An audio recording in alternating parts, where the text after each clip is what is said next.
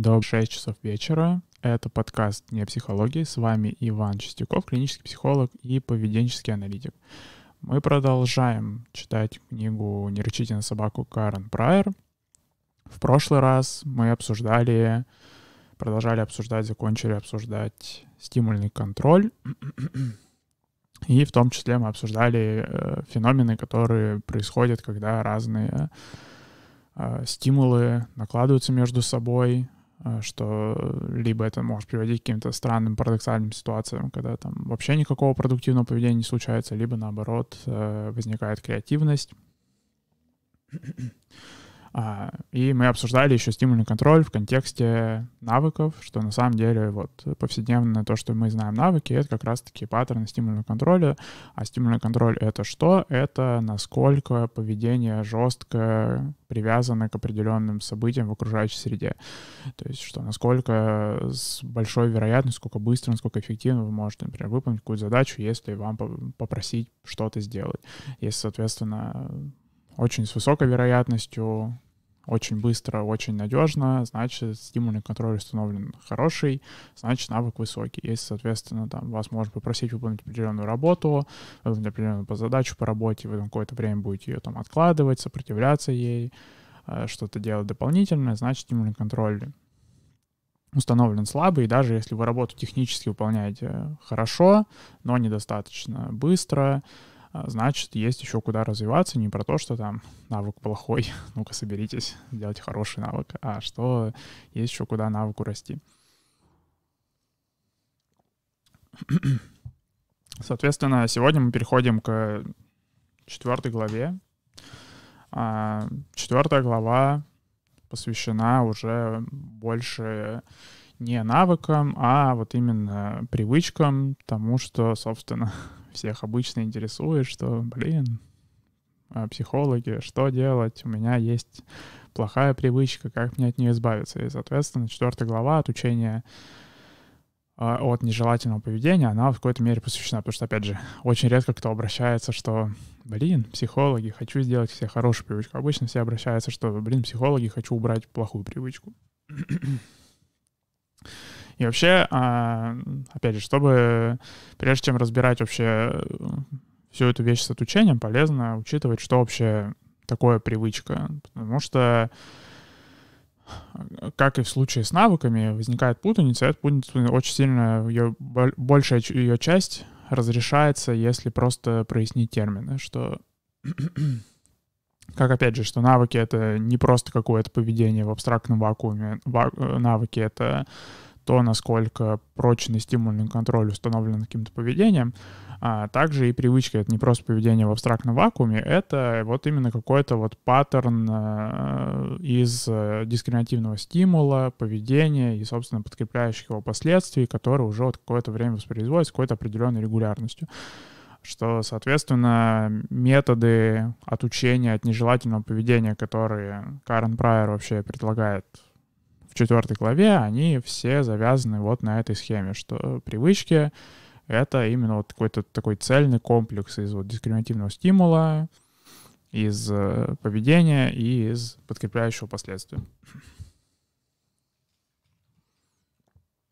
Она разбирает 8 методов и делит их так по 4 на хорошие и плохие, но тоже будем обсуждать про то, что все же не так все черно-белое, нету хороших методов, нет плохих методов, у всех методов есть определенные преимущества, но и в том числе есть проблемы, которые могут помешать правильно даже технически их реализовать, не то, что эти методы могут там не работать по определенным причинам, а что они могут не работать по строго определенной причине, потому что их технически реализовать очень проблематично. Ну и, соответственно, еще будем обсуждать это все в контексте, как это все применимо к собственному поведению, потому что, опять же, самый популярный запрос в последние 100 лет у человечества — это что сделать собственным поведением, что, конечно, Очень мало кто читает эту книгу именно вот с ее каким-то изначальным, первоначальным посылом, что это там какое-то руководство по тому, как вообще что-то делать с поведением других людей, что читают ее с посылом, что так, сейчас попробую склеить, что мне со своим поведением делать. Но, к сожалению, Карен Прайор на этот вопрос не всем может прозрачно отвечать, в том числе потому, что книга, опять же, написана была 40 лет назад, она замечательная книга, но в то время еще было не очевидно, как эти же самые все, в принципе, применяют собственное поведение. Первые сегодня 4 метода разберем. Эти методы — это убить зверя, наказание, отрицательное подкрепление и угасание. Про убить зверя вообще интересно, что в оригинале книга называется «Don't shoot the dog», и что, по идее, книгу должны были перевести не рычите на собаку, а не убивайте собаку. Причем, соответственно, скорее всего, русскоязычному читателю такой перевод был бы не совсем понятен, поэтому хорошо, что так не сделали, потому что на самом деле у нас не очень популярна практика усыпления животных. Наверное, к счастью, бедные зверушки, не усыпляйте их, зачем? Если даже у вас, у животного есть какое-то проблемное поведение, это все решаемый вопрос. Соответственно, в американской субурбии это очень популярная тема, потому что если есть какое-то проблемное поведение у животных, то это там сильно влияет на соседей, у всех проблемы, и вроде как и деть животное некуда, потому что если животное будет бездомным, то, соответственно, кто что с ним не будет делать, соответственно, очень многие хозяева прибегают именно к варианту просто усыпить тогда животное, потому что, нечего с ним делать. Поэтому, на самом деле, феномен бездомных животных, он не такой плохой, как может показаться. Это, видите, по сути, эти животные, скорее всего, были бы усыплены, если бы не было возможности оставить их на улице. Так они хоть в каком-то варианте могут продолжать жить. Хоть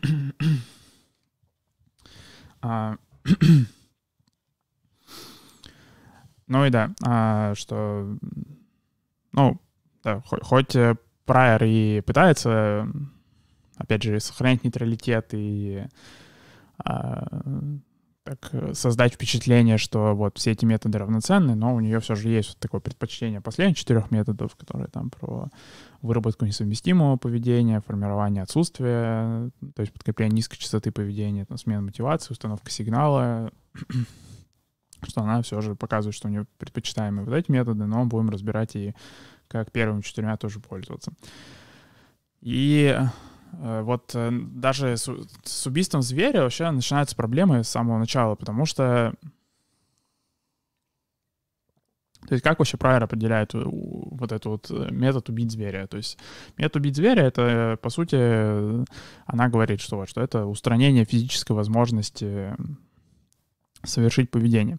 И в том числе она говорит об этом, что это метод даже не формирования поведения, а просто решения проблем, потому что, на ее взгляд, этот метод никому ничего не учит.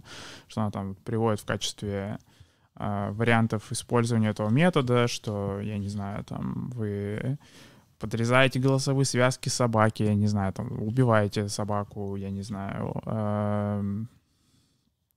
Что тут у нас еще? Какие у нас еще прекрасные, замечательные методы, да? Отличный вечер вторника. Слушаем про убийство животных. Не волнуйтесь, мы недолго про это будем слушать.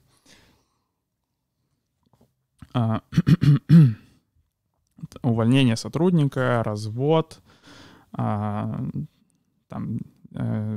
оставить кота, который проблемный, какой-нибудь, оставить его на улице, сходить с автобуса, если что-то идет не так в автобусе, и всякие вот такие вещи. Что некоторые из этих методов все же технически можно сказать, что они чему-то учат. Потому что если, например, взять, что вот у нас есть, например, ребенок, и у него есть какое-то проблемное поведение. Не знаю, например, он там...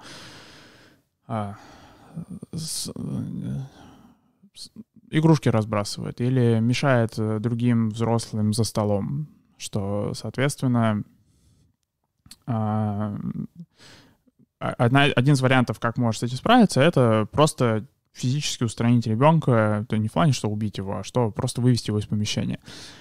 И проблема в том, что родители так делают, но зачастую они могут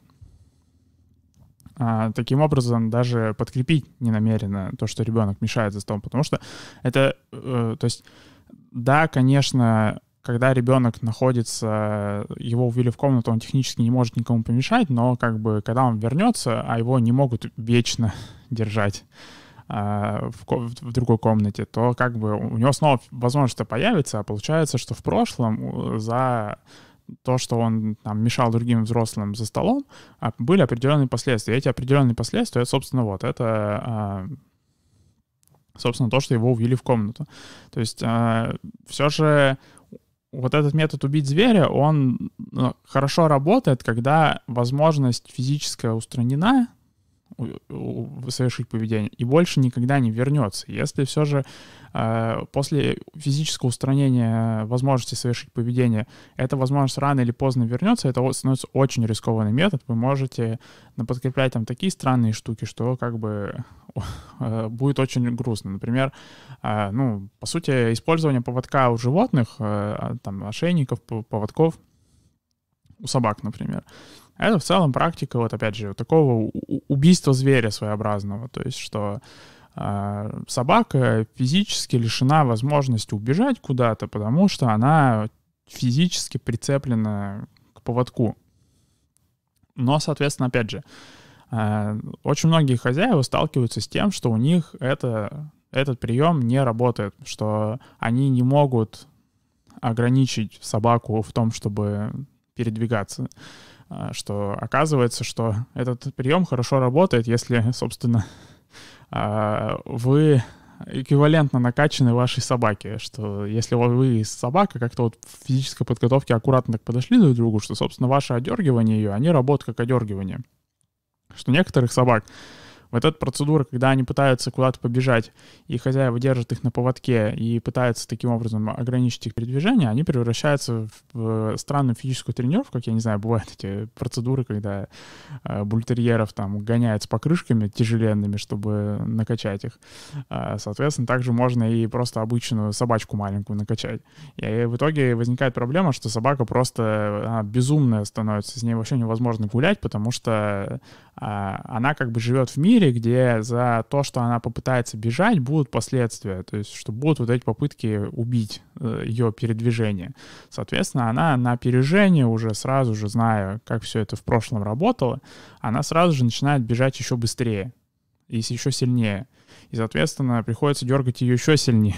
И, соответственно, собака начинает, опять же, учитывая опыт прошлого, дергаться еще сильнее. И, соответственно, там в итоге выходит хозяин, а там собака пытается задушить себя, хозяин просто в панике, все умирают.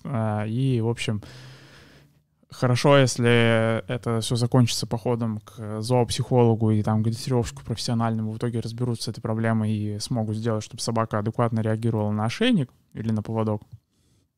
Но в большинстве случаев вот такая вот странная собака просто живет, никто не хочет с ней гулять, потому что, господи, это каждая прогулка превращается в пытку просто. Ну, это как бы вот так вот живут, типа злятся на собаку и ходят вот с такой бешеной собакой. То есть вот, что, опять же, что основная проблема убийства зверя, что оно не то, что не учит, оно, по идее, не должно учить, потому что оно, то есть, в результате убийства зверя должно произойти такого, что потом зверь никак не оживет, не реанимируется никаким образом. Соответственно, на практике очень часто не получается такого добиться.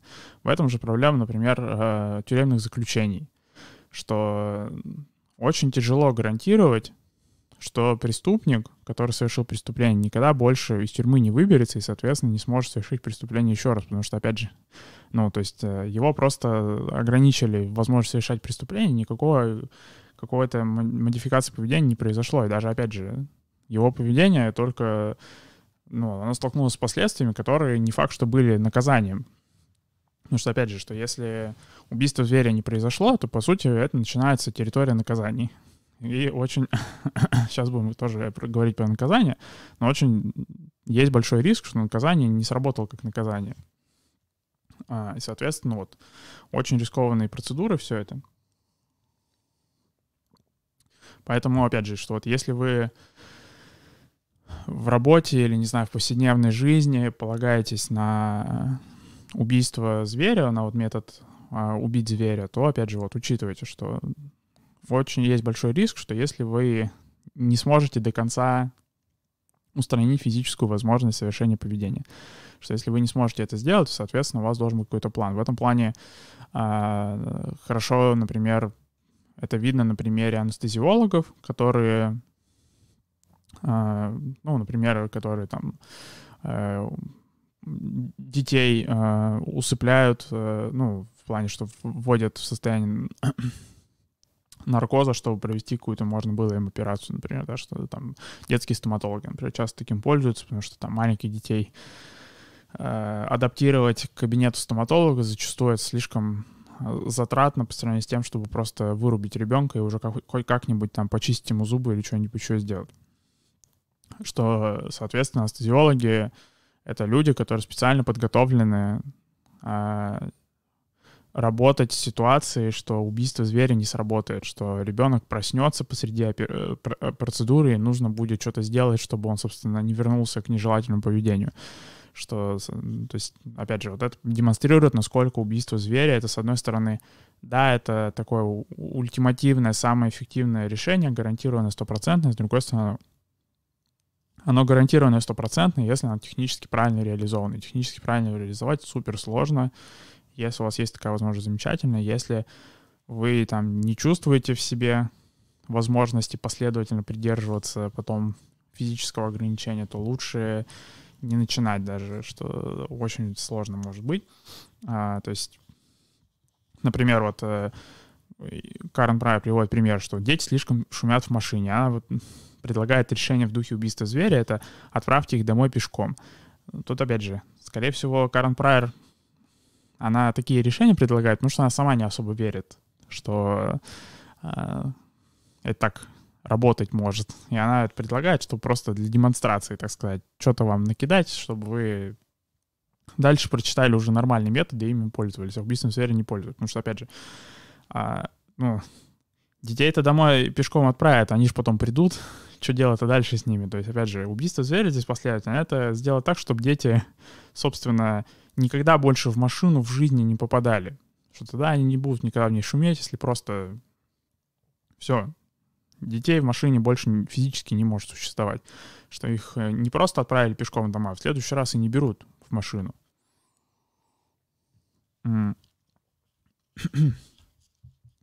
Или, например, сосед по комнате повсюду разбрасывает грязную одежду, что, соответственно, проблема, опять же, возникает в том, что, окей, вот она предлагает решение сменить соседа, но, соответственно, потом появится новый сосед, и у него такое же поведение может появиться по непонятным причинам, по неопределенным причинам. Потому что, опять же, диагностика же не произведена, по сути, просто, окей, проблемный сосед, уберем соседа. Что, соответственно, непонятно, и что, снова менять соседа? Сколько соседей так можно поменять? Что, опять же, если вы не чувствуете в себе, что если вы сейчас поменяете соседа и придет новый сосед, то вы с такой же легкостью поменяете его на нового. Если вы вот не кажется, что вот так настолько легко это будет работать, то лучше даже не начинать и перейти сразу к другим методам. Соответственно, если это, нам, не знаю, у вас сосед на вашей какой-то частной собственности, на которой вот, что вы можете гарантировать, что у вас там никогда нового соседа не появится, и он не потребуется даже, не знаю, вот настолько вы уверены, что вот настолько у вас частная собственность неприкосновенная, и что финансовое положение у вас настолько стабильное, что вот никогда просто не понадобится сосед, то вот просто выгоняйте соседа, готово, проблема решена, поздравляю. Ничего запариваться не нужно.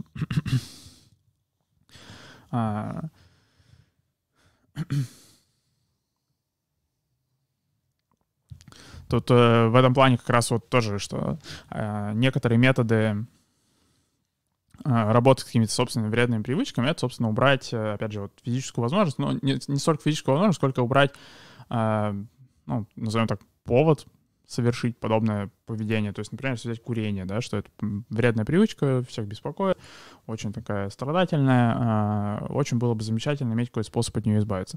Соответственно, один из способов, как люди справляются с курением, это что они выбрасывают сигареты просто. И вроде как бы кажется, что, ну, классное решение, но, соответственно, почему, опять же, это не совсем классное решение, почему оно не совсем хорошо работает, не так хорошо, как ожидалось бы.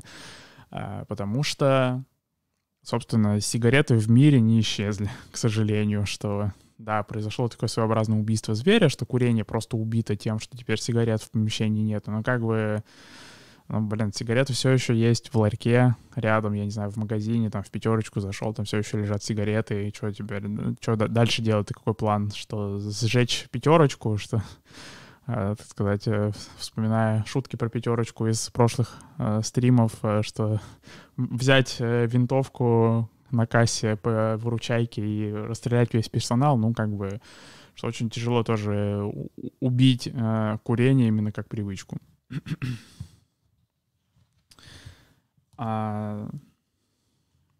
Соответственно, вот, это проблема с убийством зверя, что очень тяжело его последовательно придерживаться, что...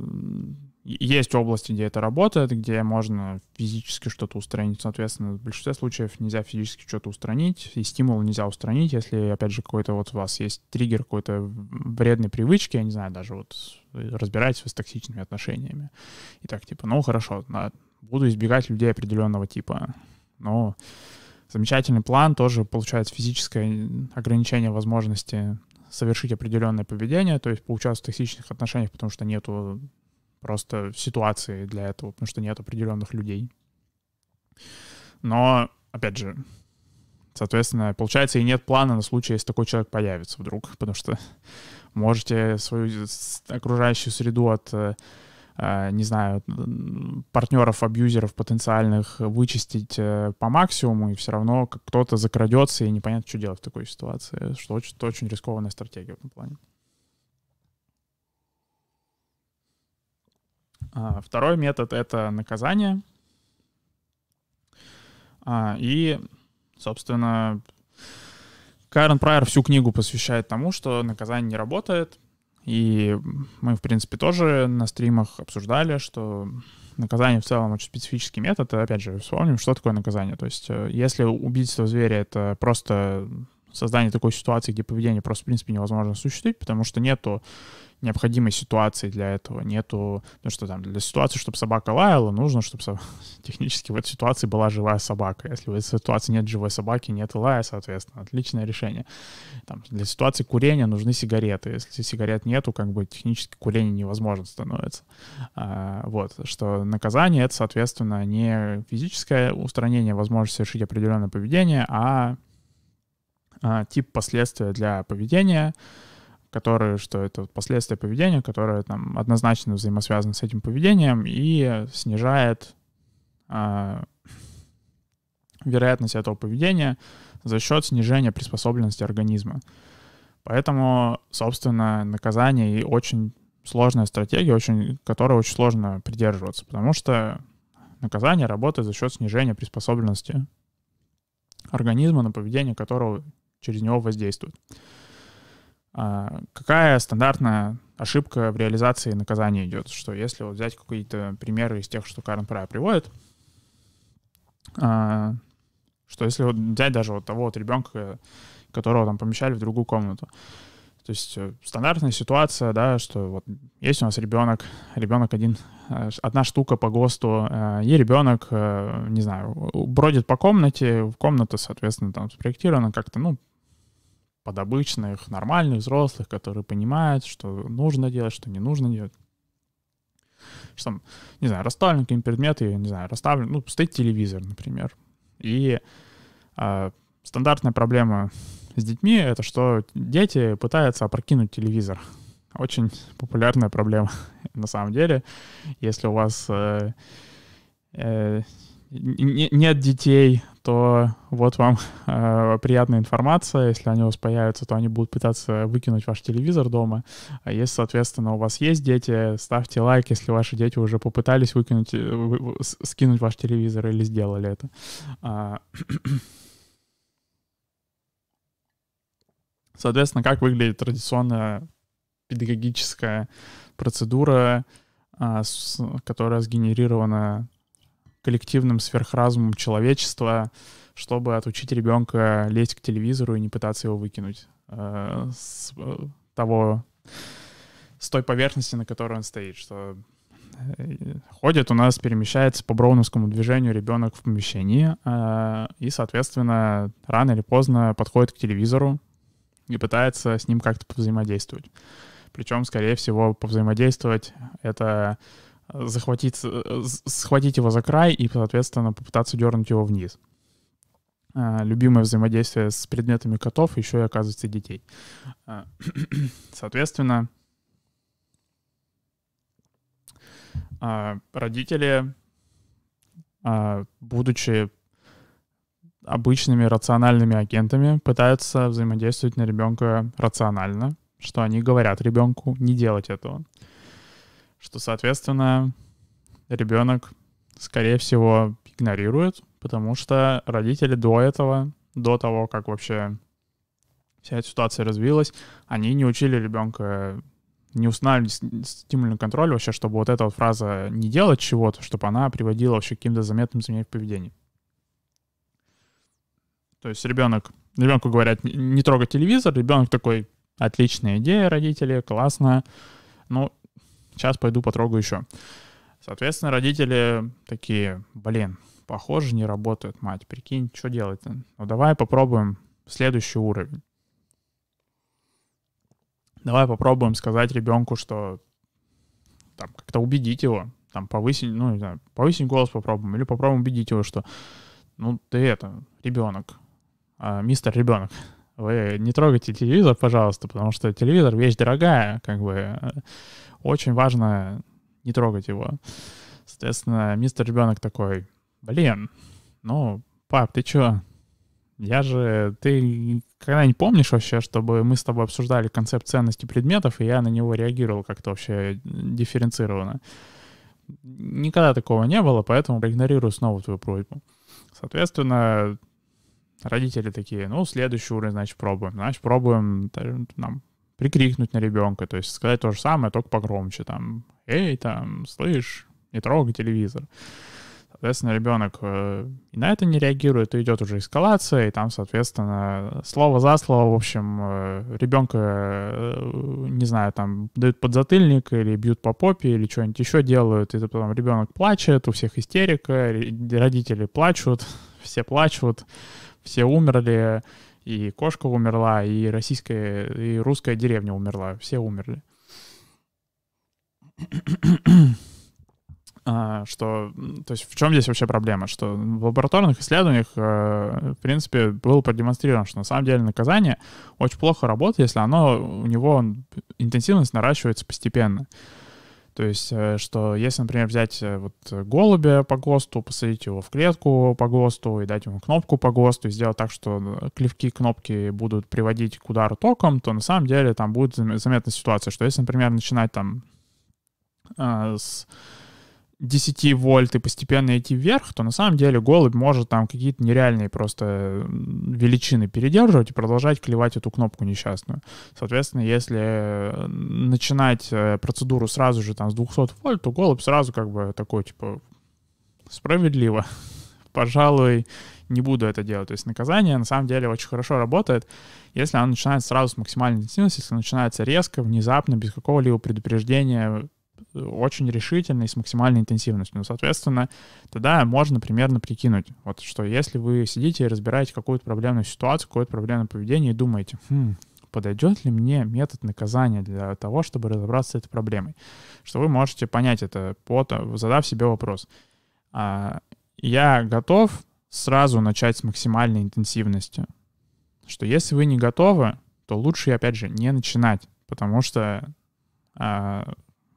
все будет плохо, скорее всего. Вы просто адаптируете, собственно, поведение, которое вы пытаетесь устранить, к наказанию, и таким образом только сами выбеситесь и частоту поведения не поменяете.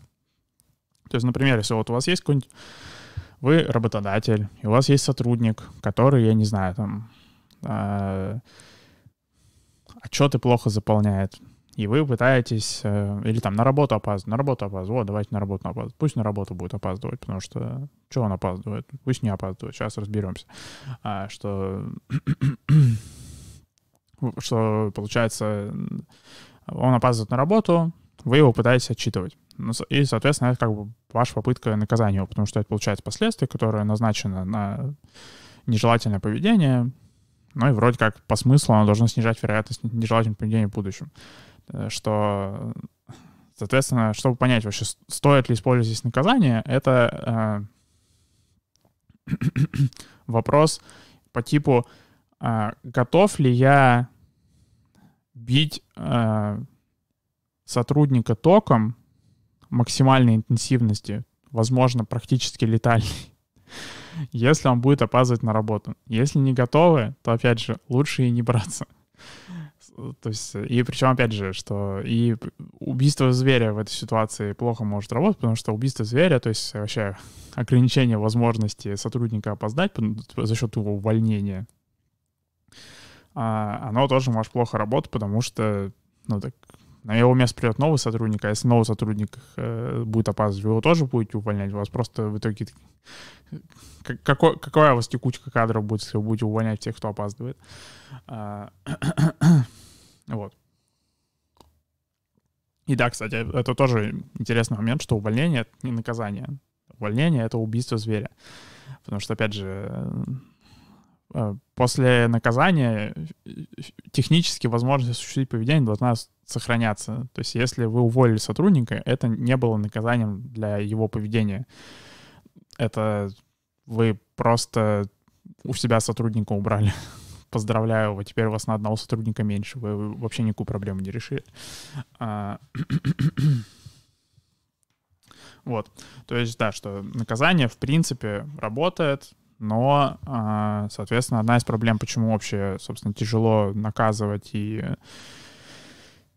что-то такое делать, это потому что сразу же нужно начинать с максимальной интенсивности, и сразу максимальная интенсивность, она, скорее всего, всем понятно, что она, это супер плохая идея, что никто не готов идти на максимум, то есть, что, я не знаю, если взять вот этот пример с ребенком, почему вообще в целом пытаться одернуть его... И потом наращивать интенсивность — это плохая идея, потому что, ну, ни один родитель не готов будет отрубить ребенку руку в качестве, не знаю, убийства зверя или там. Ни один родитель не будет готов, опять же, просто там шокером стрелять в ребенка каждый раз, когда он подходит к телевизору. Что, потому что это очень сильно может навредить ребенку, соответственно, ну... Родители, как правило, не хотят на самом деле навредить своему ребенку. Они могут это пытаться сделать, потому что на них давят окружающие, потому что нужно что-то сделать с ребенком. Давайте, там, соберитесь, у вас ребенок плачет, там, ну-ка, давайте, сделайте с ним что-нибудь. Либо потому что им самим кажется, что то, что делает ребенок, это очень опасно. Да? Соответственно, они могут пытаться вмешаться очень как-то решительно и наказать как-то поведение. Но в целом... По этой причине очень многие родители натыкаются на то, что у их детей есть какое-то нежелательное поведение, не знают, что с ним делать, потому что они пытаются как-то наказать ребенка, но они не могут пойти ва-банк сразу же, то есть они постепенно вводят разного уровня наказаний, то есть там, чем хуже становится поведение, тем выше становится уровень наказания, то есть такая вот постепенная, такая комфортная адаптация ребенка идет к тому, что, ну да, там, окей, сейчас я буду бегать возле телевизора, потом я буду стоять в углу, ну, в принципе, 2 недели назад меня просто ругали, сейчас я стою в углу, ну, такая очень плавная идет, такая очень так мягкая. Постепенно, да, эволюционируем в то, что, в принципе, я могу побегать возле телевизора, потом меня будут розгами пороть. Я так типа, ну, в принципе, я в углу раньше стоял, там, не знаю, подушку держал, я не знаю, там, что-нибудь такое делал. Ну, в общем, нормально проводил время, по сути. Да, конечно, уровень повысился, но он мягко повысился, поэтому не то, что я прям сильно удивлен этому, поэтому постою в углу там, побитый, типа, тоже нормально будет.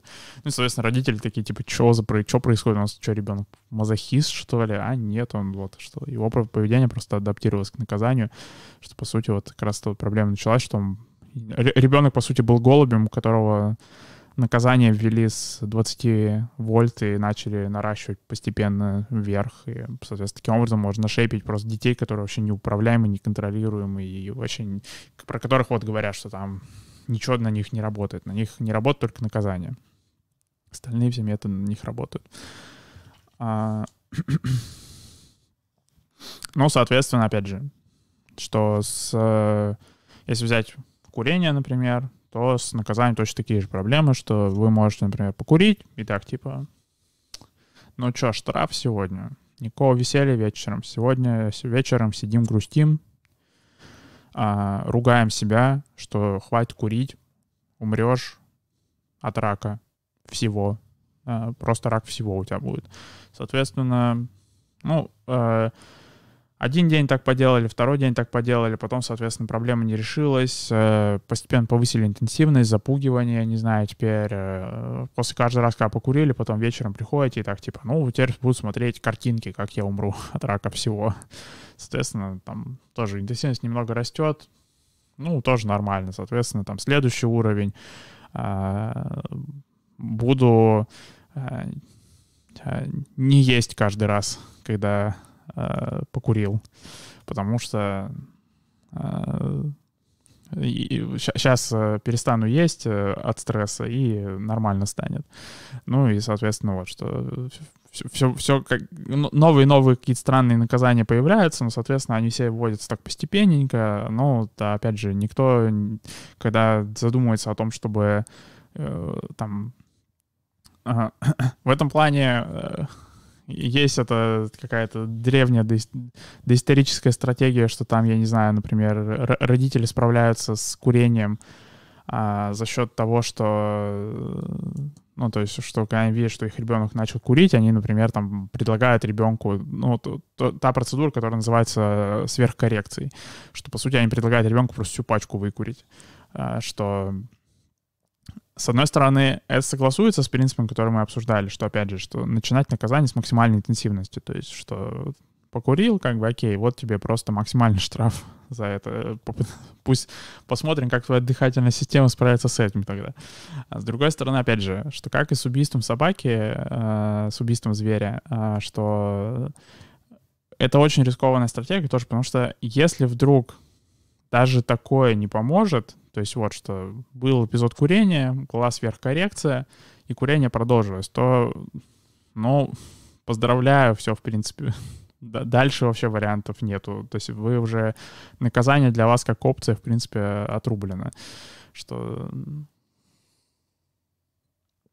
Поэтому, опять же, вот, что если у вас нет возможности сразу же с максимальной интенсивностью наказания начать, или вы не знаете, что делать, если максимальная интенсивность не поможет, потому что, опять же, у вас вы не можете... Потому что следующий шаг после неэффективного наказания — это убийство зверя. Если вы не можете к этому перейти, то, опять же, что рекомендуется и не переходить. Если можете, соответственно, вы можете, вот опять же, перед убийством зверя попробовать наказание максимальной интенсивности, потом, соответственно, если наказание максимальной интенсивности, которое вы можете придумать, не работает, соответственно, вы переходите к убийству зверя. Поздравляю, что у вас настолько классные возможности в этом плане. Причем вот, что Прайор еще пишет про то, что, ну, она обсуждает вопрос, что если наказание такое странно работающее, что оно не работающее, по сути, его очень тяжело последовательно применять, то почему вообще люди продолжают пользоваться наказанием? Почему наказание просто не вымерло как практика, как просто доисторический артефакт? Потому что сиюминутно наказание создает эффективность работы. Потому что если наказание не работает, то, по сути, это было подкрепление какого-то альтернативного поведения. Потому что, ну, опять же, в природе есть только два типа последствий — подкрепления и наказания, и как бы поэтому третьего не дано, что если бы попробовали наказание, оно не сработало, значит, было подкрепление чего-то, непонятно чего. То есть если, например, взять вот того же ребенка, которого, например, одергивают, что типа, эй, слышь, отойди от телевизора, то, ну, по сути, на какое-то миллисекунды это происходит такое ненамеренное применение пятого метода, что вот эта выработка несовместимого поведения, то есть что ребенок как бы вместо того, чтобы лезть к телевизору, он как бы такой, типа, чего? Там, обернулся, разговаривает, что он такой, типа, отвечает на вопрос, что он делает сейчас. То есть, как бы он как будто переключился. Ну и, соответственно, мы там будем подробнее обсуждать выработку несовместимого поведения. Но как получается, вот, что из-за того, что как бы родители не вырабатывали несовместимое поведение намеренно, они просто пытались наказать, и это оказалось ненамеренной выработкой несовместимого поведения, то получается вот странная ситуация, что как бы немного работает, то есть поведение действительно немного изменилось, но потом выработка несовместимого поведения прекращается, потому что там нет подкрепления, например, того, что ребенок... То есть нет такого, что там родители такие, типа, что ты делаешь? И ребенок обернулся и такой, типа, отвечает ему на вопросы, они такие, о, классно, ну давай, пойдем обсудим, что ты там делал, давай, пойдем. Сейчас будем беседовать, что ты такой молодец, вот, классно. Перестал лезть к телевизору, а вот с нами разговариваешь, давай, пойдем болтать. Что нет, такого не происходит. То есть происходит, что, ты что делаешь? Ребенок отвечает, и родители такие, ну и окей, пофигу. Надеемся, он просто больше не вернется к этому поведению. Ну, соответственно, он возвращается к этому поведению, потому что нету последовательной реализации пятого метода вот этого выработки несовместимого поведения. Есть непоследовательное наказание, и, соответственно, но у родителей сложилось впечатление, как будто помогает, как будто то, что они сделали, это эффективно. Соответственно, опять же, что они после этого продолжают пытаться еще и еще, потому что как бы, ну, здесь вот как-то локально, на секунду, на две поведение меняется, соответственно, ну, уже из этой ловушки подкрепления тяжело выбраться.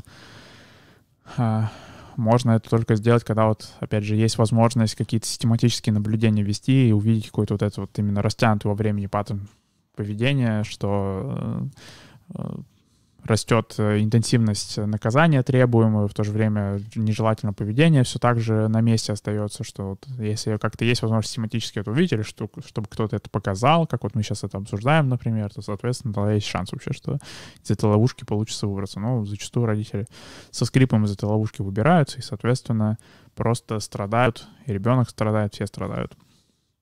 Ну и с курением аналогичная ситуация, потому что, опять же, что там, когда вы отчитываете себя по поводу курения, то вы же не курите технически в этот момент. Поэтому вроде топ-стратегия всем рекомендую, так сказать, да? Что кажется, как будто работает. Ну, соответственно, полезно учиться, что это, по сути, была неудачная выработка несовместимого поведения. И в следующий раз подробнее обсудим про выработку несовместимого поведения. Отрицательное подкрепление, третий метод, это метод, который плотно связан с наказанием, потому что, то есть, отрицательное подкрепление — это прекращение наказания после желательного поведения. Так, сейчас надо налить водички. И, то есть, как раз-таки, опять же, вот эта эскалация наказаний, которая происходит в естественной среде просто потому, что кажется, как будто наказание не работает, она вот против отрицательного подкрепления работает еще сильнее. То есть какой еще может быть пример отрицательного подкрепления? То есть, и, кстати, вот Карен Прайор в этом плане не совсем вот технически правильные примеры приводит, что поэтому тоже хорошо, что есть возможность это обсудить и скорректировать ее примеры. Что вот, например, она пишет, сосед по комнате повсюду разбрасывает грязную одежду. Решение, выключить телевизор или не готовьте ужин, пока грязная одежда не будет убрана. На самом деле она здесь часто путает отрицательное подкрепление, отрицательное наказание. Отрицательное наказание — это процедура, когда подкрепление убирается до того, как нежелательное поведение не будет прекращено. То есть, что в лаборатории это выглядит так, что есть голубь, есть кнопка, и голубь не получит еды, то есть еда поступает сама по себе, но если голубь клюет на кнопку, то он перестает получать еду, и, соответственно, как только голубь перестанет клевать кнопку, еда вернется. Вот это отрицательное наказание, и это вот то, что примерно она вот здесь вот в этом примере с соседом приводит. Она еще с примером супруг постоянно приходит домой в плохом состоянии, вернитесь или выйдите из комнаты, когда тон супруга становится недопустимым. То есть, опять же, получается, что супруг лишен возможности, то есть супруг в естественных условиях, таких дефолтных, он бы получил взаимодействие с супругой. Соответственно, когда он ведет себя нежелательно, он лишен этого взаимодействия. Соответственно, по сути, он лишена подкрепления устранено и будет возвращено, как только нежелательное поведение будет прекращено. Это отрицательное наказание, отрицательное подкрепление. Отрицательное подкрепление — это все же, например, что голубь бродит по клетке, и его бьют током, пока он не нажмет на кнопку. Соответственно, как только он нажмет на кнопку, подача тока прекращается, и голубь отлично дальше проводит время. То есть, что в случае вот сосед по комнате повсюду разбрасывает грязную одежду, это, например, может быть вот отрицательное подкрепление, это, например, не знаю, ходить за ним и смотреть на него, и периодически говорить, что ему нужно прибрать одежду, пока вот он не приберет это. То есть, как только он приберет это, сразу же прекратить вот эту вот процедуру, похвалить его и уйти. Что... Если там дети слишком шумят в машине, это, опять же, вот когда уровень шума становится невыносимым, остановите машину. Это, опять же, это будет отрицательное наказание. Отрицательное подкрепление здесь будет, это, например, что дети слишком шумят в машине, окей, включить дополнительный источник шума, который будет покрывать вообще любой их шум, и, соответственно, отключить его только, когда они успокоятся. Ну, как, например. То есть, и вот. И, то есть, что здесь нужно учитывать? Что когда стимул, который вы вводите в качестве такой первой части отрицательного подкрепления, то есть вот той части, которая вроде как должна быть неприятным стимулом, которую будете устранять, как только желательное поведение будет продемонстрировано, что он сам по себе тоже индуцирует какое-то поведение. То есть, если, например, вы... То есть вот взять пример с соседом, например, да, что вы начинаете ходить за ним и вот так типа просто по кругу ему говоришь, что типа вот, да, слушай, да, надо прибраться по комнате, давай, надо прибраться по комнате, надо прибраться по комнате. Что он же вам в ответ что-то будет говорить. Соответственно, то есть вот, что получается ваше как бы вот этот аверсивный неприятный стимул, вот это наказание, которое вы ввели на... нежелательное поведение, которое вы устраните, как только нежелательное поведение прекратится, оно само по себе провоцирует какое-то новое поведение, то есть он разговаривает с вами в ответ, пытается как-то сопротивляться, объясняется вам, что типа так, блин, короче, да блин, я приберусь, типа отстань от меня, не трогай, типа сейчас я тут закончу и все, пойду приберусь, вот так, типа ну давай, надо прибраться. Вот, что... И, соответственно, если менять стимул, с которым вы ходите за ним. То есть если вы меняете, например, фразу, которую вы говорите ему, или что такое, то вы, по сути, будете себе обнулять отрицательное подкрепление, потому что, по сути, вы будете вызывать новое какое-то поведение, которое, оно должно угаснуть, прежде чем он, собственно, вот, что он, с одной стороны, когда вы начинаете вводить отрицательное подкрепление, то есть в целом нежелательное поведение может прекратиться, потому что просто смена ситуация произошла, и, соответственно, вызвано новое поведение. Но вам нужно же не это поведение, вам нужно вообще какое-то другое поведение. Вместо этого вам нужна уборка, например, или чтобы дети спокойно сидели. Вам не нужно, чтобы дети, например, сопротивлялись тому, что вы начали еще громче шуметь, чем они. Вам нужно, чтобы они спокойно сидели. То есть, что отрицательное подкрепление само по себе вызывает какое-то новое поведение, вам нужно дождаться, чтобы оно угасло. Но, соответственно, если вы будете вводить какие-то новые стимулы постоянно, то есть, например, что вы говорите соседу, что надо прибраться, сосед такой... Окей, я приберусь позже. Вы так типа, когда позже? Чё ты там позже? Давай это самое. Знаю я твое позже. Ты позже нифига не делаешь. Что вы, вот, получается, вы ввели новую фразу, и получается, у него новое поведение будет вызвано. То есть у вас разговор дальше продолжается. И, соответственно, вы себе ненамеренно таким образом заруинили отрицательное подкрепление, что он уже не идет как отрицательное подкрепление, вы просто пилите его.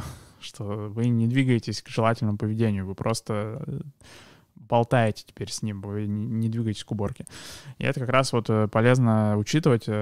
И то есть, что если вы начинаете менять поведение отрицательного подкрепления, что гораздо проще, что этот метод гораздо более реалистично использовать, чем наказание, убийство зверя. Поэтому вот на самом деле вот третий метод — это такой вот go-to, прям, что, скорее всего, если вы будете на практике что-то пользоваться, это один из методов, в котором вы реально будете работать, то учитывать вот нужно, что если вы начали с какого-то стимула, от процедуры отрицательного подкрепления, и вы видите, что, в принципе, какая-то реакция на неприятный стимул есть, то нужно, значит, продолжать просто сидеть на этой же интенсивности, не повышать ее ни в коем случае до того, как не будет достигнут какой-то желательный результат. В принципе, это пересекается с тем, что мы обсуждали в прошлый стрим про ассертивность, что ассертивность, она примерно на этом построена, то есть что ассертивность, когда у вас есть какое-то, например, требование, просьба, там, пожелание, и вы, соответственно, приходите там к человеку, и так, типа, вот, там, будет классно, если ты там сегодня приберешься. То есть человек там начинает как-то вам сопротивляться, как-то возражать, и вы, соответственно, не переходите в какое-то агрессивное контрнаступление, вы не начинаете приводить ему аргументы из категории, там, топ-10 причин, почему тебе нужно прибраться прямо сегодня, потому что ты начал сопротивляться, и я тебя сейчас разнесу тут просто по факту, потому что ты сказал, что сегодня можно не прибираться. Сейчас я тебя разнесу. Нет.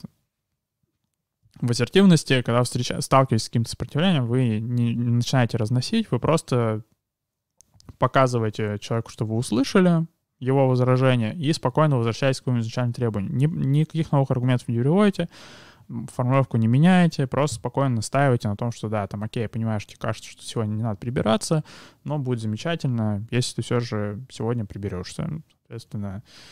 И так вот вы продолжаете, и, соответственно, как только получен какой-то результат, как только получено, например, согласие прибраться или, собственно, получен переход к уборке, вы, соответственно, прекращаете ту фазу, где вы как-то неприятно воздействуете на слух, на слуховые рецепторы субъекта, и вы подкрепляете, собственно, его сотрудничество. Да, спасибо, классно, отлично, спасибо, что согласился прибраться. Что, опять же, тоже полезно учитывать, что в чем отличие отрицательного подкрепления от просто насилия какого-то психологического, непонятно, в том, что есть понятный критерий, что нужно сделать, чтобы прекратить это. Соответственно, как только критерий выполнен, все сразу же прекращается, вы переходите к положительному подкреплению, я не знаю, там, ко всяким таким вещам, что, потому что там бывает, что, например, там, бывает даже люди, у них получается настаивать, но там, предположим, вот сосед согласился прибраться, и его продолжать дальше пилить, типа, мог бы быстрее прибраться, что, то есть, как бы пытаются совместить отрицательное подкрепление и наказание сразу же в одном ключе, что сразу же. Сначала было отрицательное подкрепление выполнено, теперь сразу же переходим к наказанию. Поехали. Теперь наказание сотрудничества еще дополнительно добьем, чтобы не расслаблялся. То есть один из вариантов отрицательного подкрепления, именно вот если брать какие-то собственные привычки, это, например, что там, каждый раз, когда вы идете курить, вы вот как-то делаете это неудобно. Как-то это делаете этот процесс каким-то образом неудобным. То есть я не знаю, там что... Помню, у Говарда Рахлина один был пример, что там, получается, женщина бросала курить так, что она ввела правило, что если она курит, то она делает это только сидя в подвале, что в других помещениях курить она не может. Соответственно, со временем, ну, что, соответственно, если она курит, то она сидит в подвале, как только она перестает курить, она сразу же может оттуда выйти. Что супер сложно, опять же, реализовывать самим собой, потому что что вас заставит продолжать сидеть, придерживаться этого правила, не совсем понятно. Но, соответственно, если, опять же, вы... Как вот касательно гашения надо будет это обсудить, что все же все процедуры модификации собственного поведения, они завязаны на других людях. То есть, соответственно, это, например, полезно обсуждать с другими людьми, что как они могут помешать вам покурить. То есть, что, опять же, что не покупаться на ваши аргументы. То есть, что говорить вам, что там, окей, ты сейчас куришь, давай ты перестанешь это делать, соответственно, вы там говорите в ответ, что типа, нет, я там, у меня есть уважительная причина покурить, соответственно, чтобы окружающие люди были предупреждены о том, что вы будете это делать, чтобы они не реагировали на это и просто продолжали спокойно настаивать, типа, ну да, классный аргумент, очень тебе нужно сейчас покурить, давай ты все же положишь сигарету и пойдешь заниматься своими делами. Так, у нас осталось еще немного времени, чтобы разобрать гашение. И гашение, то есть гашение — это процедура, в которой у поведения устраняются какие-либо вообще последствия. То есть, опять же, есть у нас вот подкрепление, есть наказание. Это последствия поведения гашения, просто устранять любые последствия. То есть теперь ни хороших, ни плохих последствий никаких нету. Что очень полезно понимать, что это сильно отличается от игнорирования. Особенно это полезно там понимать, когда, там, например, разбирают какой-нибудь там школьный буллинг или что-нибудь такое, и говорят, например, ребенку, что да, ты просто не обращай внимания на обидчиков, что все же устранить последствия — это значит, чтобы не было никаких особенных последствий. То есть если, например, ребенок, предположим, в целом со всеми детьми общается, как только начинает его травить, он, например, на обидчика не обращает внимания, то есть он просто игнорирует его, типа не разговаривает с ним. На самом деле это не гашение травли, это попытка отрицательно наказать травлю, то есть что типа вот я с тобой не разговариваю, а как только ты прекратишь травлю, я с тобой поговорю. То есть это не гашение, на самом деле. Гашение — это устранение любого последствия, то есть что это общение с обидчиком обычное, максимально обычное, ничем не отличающееся от стандартного. Что, соответственно, если, например, вы... То есть, если, например, там, у Карен Прайор есть пример с ворчливым водителем автобуса, то гашение — это не в том, чтобы не отвечать вообще водителю автобуса на его неприятные... высказывания, а в том, чтобы отвечать на них обычно, то есть что отвечать на них так, как будто сказано что-то обычное, то есть вот это будет гашение. Соответственно, со временем, если не сопротивляться водителю, например, не говорить ему ничего обидного в ответ, а просто спокойно отвечать ему, что ну он такой, типа, чё вы там заходите так, это самое... медленно, быстрее заходите, а вы-то типа, ну, окей, да, доброго утра вам, мистер ворчливый водитель, то со временем, на самом деле, есть шансы, что его ворчливость угаснет именно, потому что у нее нету ни подкрепления, ни наказания, она просто бессмысленно становится. То есть вот что, гашение работает за счет того, что поведение становится просто бессмысленным. То есть когда вы подходите к двери, и дверь закрыта, вы можете подергать, конечно, дверь какое-то время еще, но со временем дверь угасает. Попытка подергать дверь угасает просто, потому что, ну, как бы, зачем дергать то, что не работает? Соответственно, в случае, там, например, с... ребенком, который там бегает, пытается скинуть телевизор, это вот что, это укрепить телевизор и, соответственно, не обращать внимания на то, что он пытается с ним взаимодействовать, просто вообще вот ничего обычного не делать. Взаимодействовать с ним в каком-то обычном режиме, потому что, опять же, если просто начать игнорировать ребенка внезапно, то есть пока там... не знаю, все разговаривают, как обычно, да, там, а ребенка начинает с ребенком разговаривать, как обычно. Когда ребенок начинает какие-то странные вещи делать, то все замолкают просто и смотрят на него, как он пытается скинуть телевизор. Ну, соответственно, это уже, опять же, это получается какое-то новое событие, это новое какое-то последствие, это может быть подкрепление. Если просто ничего не делать, то есть разговаривать с ним как обычно, все делать как обычно, смотреть как обычно, все, то есть все вот происходит, как будто он не трогает сейчас телевизор, то, соответственно, со временем поведение угаснет за ненадобностью, потому что вот основной смысл гашения — это что делать поведение просто бессмысленным.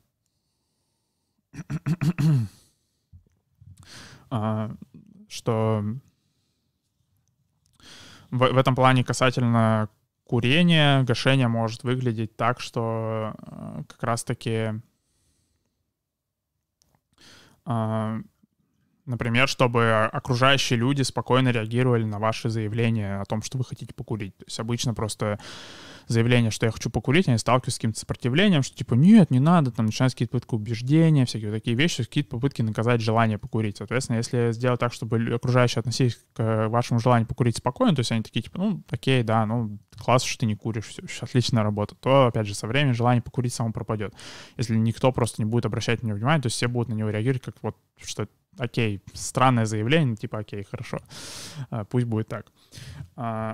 Вот, да, сегодня вот, получается, мы разобрали 4 метода изменения отучения от нежелательного поведения, от нежелательных привычек, что привычки — это как раз какие-то вот сформированные паттерны вот из дискриминативного стимула поведения и подкрепления, и, соответственно, первые 4 метода, они вот назначены на то, чтобы убирать дискриминативные стимулы скорее и менять последствия. Ну и, соответственно, вот четвертый метод гашения, он про то, чтобы убирать последствия в принципе.